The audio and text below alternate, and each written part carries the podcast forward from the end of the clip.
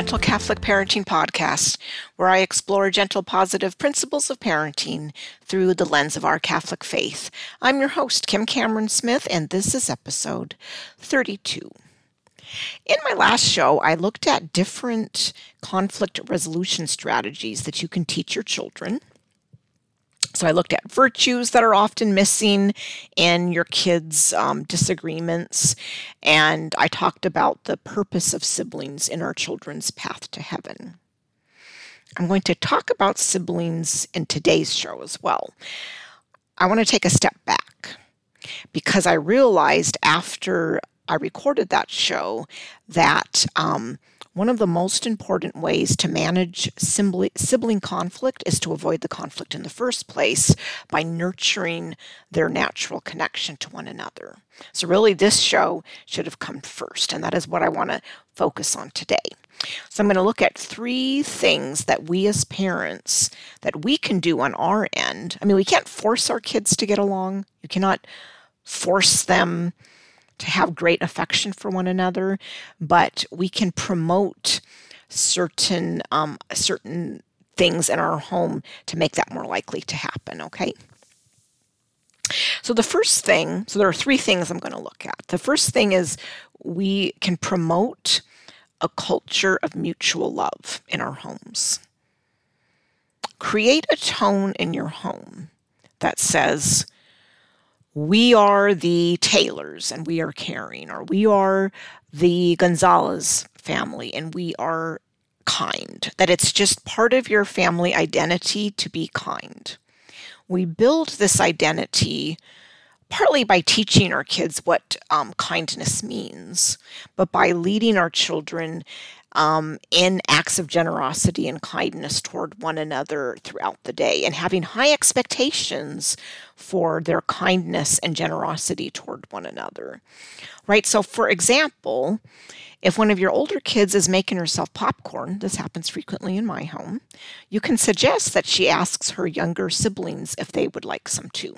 Maybe the younger siblings don't want any, but prompting the child to just ask as an act of kindness. And of course, this will translate into um, you know all of this child's relationships we should be teaching our children um, to be thoughtful and kind um, in their relationships outside of our homes too Another idea um, if one of your kids is having a, a difficult day, invite your other kids to help you make a special treat right? Give them specific tasks to do to bless the sibling who's struggling. Maybe they're studying for a test or they're sick or something. So, you know, invite your kids to work together to bless this particular sibling. And when we're doing this, what we're doing is promoting an ethos of mutual service. And, um, uh, you know, having a moral ethos is very different from having a moral ethic. Let, let, me let me clarify that. So Pope John Paul II, he would all, often talk about this distinction between having a moral ethic and having a moral ethos. And I'm really thinking about our our children developing a moral ethos. When you operate from a moral ethic, you might do the right thing, but you are doing it because you fear some consequence. You want to avoid punishment, inconvenience, some hassle, or rejection, right? So it's good they're doing the right thing, but to have a moral ethos, it's living at a higher plane because you're doing the right thing from love. You're more Christ like. You're doing the right thing because you love the other person and you want what is best for them. You offer your acts of love because you want to make the other person's day a little easier or you want them to feel supported or appreciated. So the action is directed toward the ultimate good of the other person. That is when you have a, a, moral ethos. But when you have a moral ethic, you're more worried about yourself. And so that's why I like to emphasize that distinction because in our homes, um, well, you know, we require kindness no matter how our kids feel. But by nurturing you know so we can't we we're not going to wait until our kids say yes i feel like being warm and kind toward my sibling. No they have to do the right thing no matter how they feel. But by nurturing connection and the this um uh you know these acts of mutual service you're you're you're promoting really um your child's capacity to act from an, a moral ethos rather than a moral ethic. Nothing wrong with having a moral ethic, but it's just the beginning in spiritual development. Okay, and so here's a practical idea that I um, drew from some of my teaching materials. I teach um, English and, and, literature and such.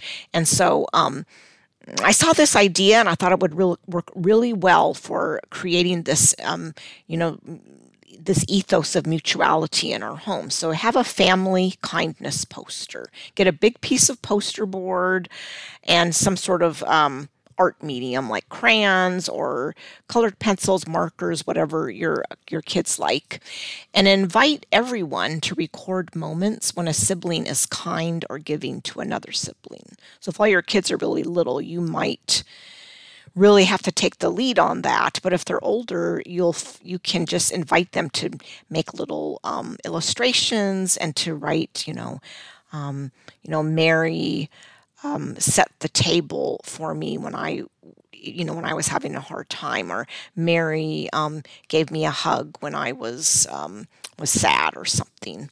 So that's a way of sort of memorializing um, your acts of kindness in your home, and it can be um, a beautiful work of art as well.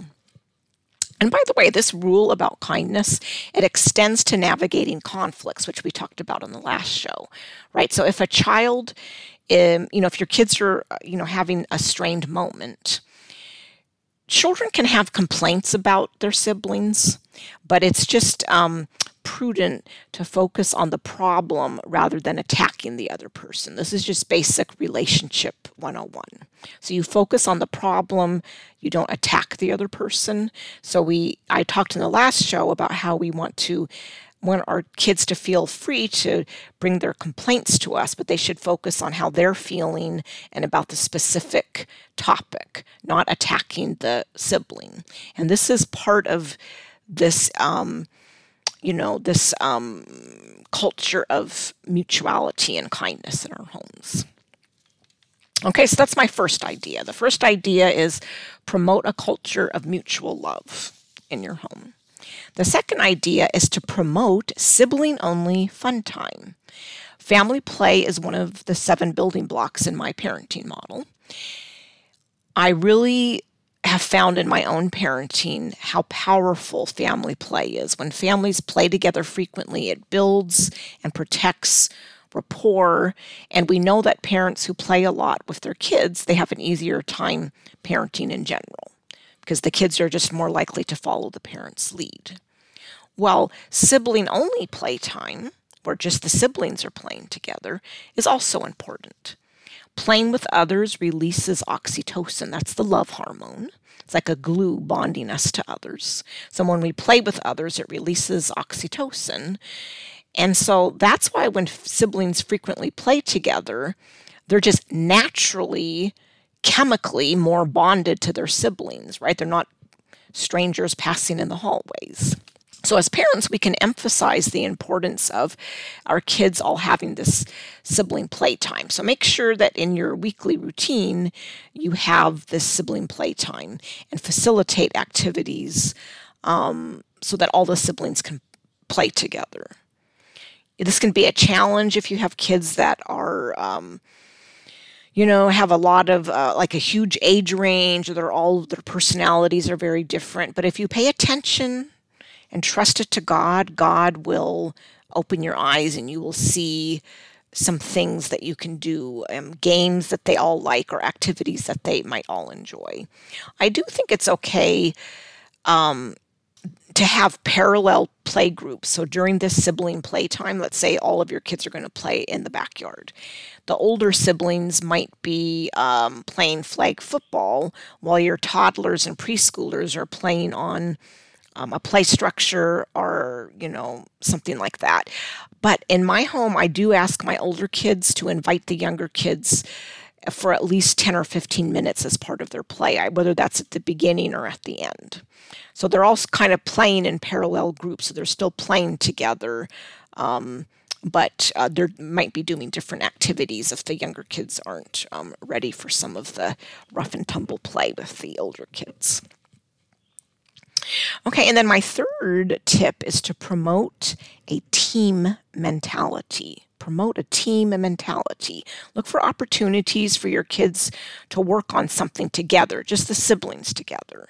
So, um, if you tend to split your kids up, you know, Johnny cleans the family room and Janie, you know, cleans the dining room, find some ways to group them together with their chores. Ask them to team up to clean the family room and then move on to the dining room. Or ask them to work together on some charitable project, like to put together a skit to show grandma, or maybe they're all going to um, have a lemonade stand to raise money for something that's important to them, right? So let them work together on their chores and then let them work together to serve others.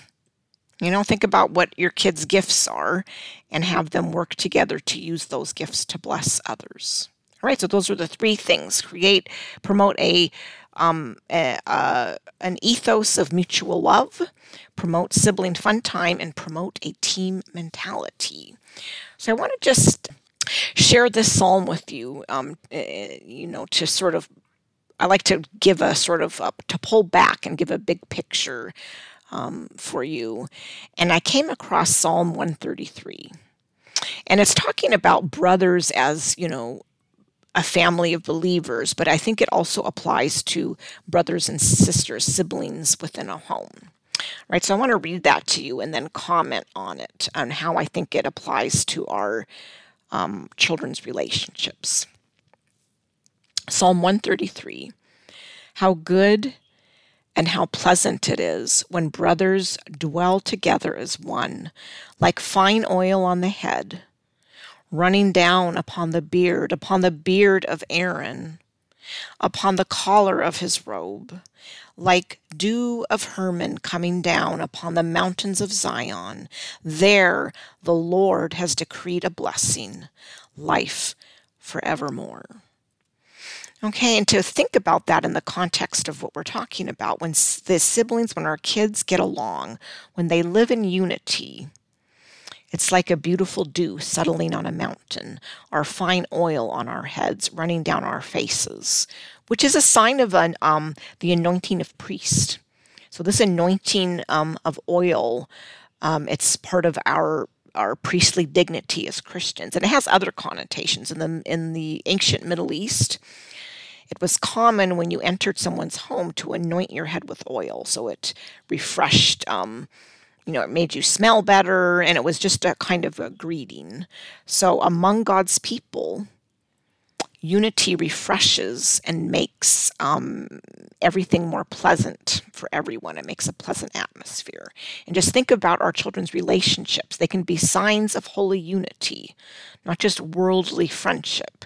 Unity sometimes comes after a time of struggle because when you really know someone, sometimes there is a struggle. But with God's grace, those relationships can be a source of refreshment like oil running down our foreheads and lessons in holiness, it can help us create an atmosphere of warmth and love in our homes. So let's pray for God's blessing upon our children's relationships, that they will um, experience uh, unity and peace between themselves. All right, that is it for today. You can read show notes for this podcast on my website, kimcameronsmith.com. You're just going to click on the podcast button, and you'll be able to find um, my blog and my podcast with all the show notes. You'll find tons of parenting resources, articles, and other good stuff for you. Um, there, you'll also find links to connect with me on social media, and you can sign up for my newsletter to get updates on my new book coming out on teen faith. Pray for me as I will for you. God bless you. Have a great day.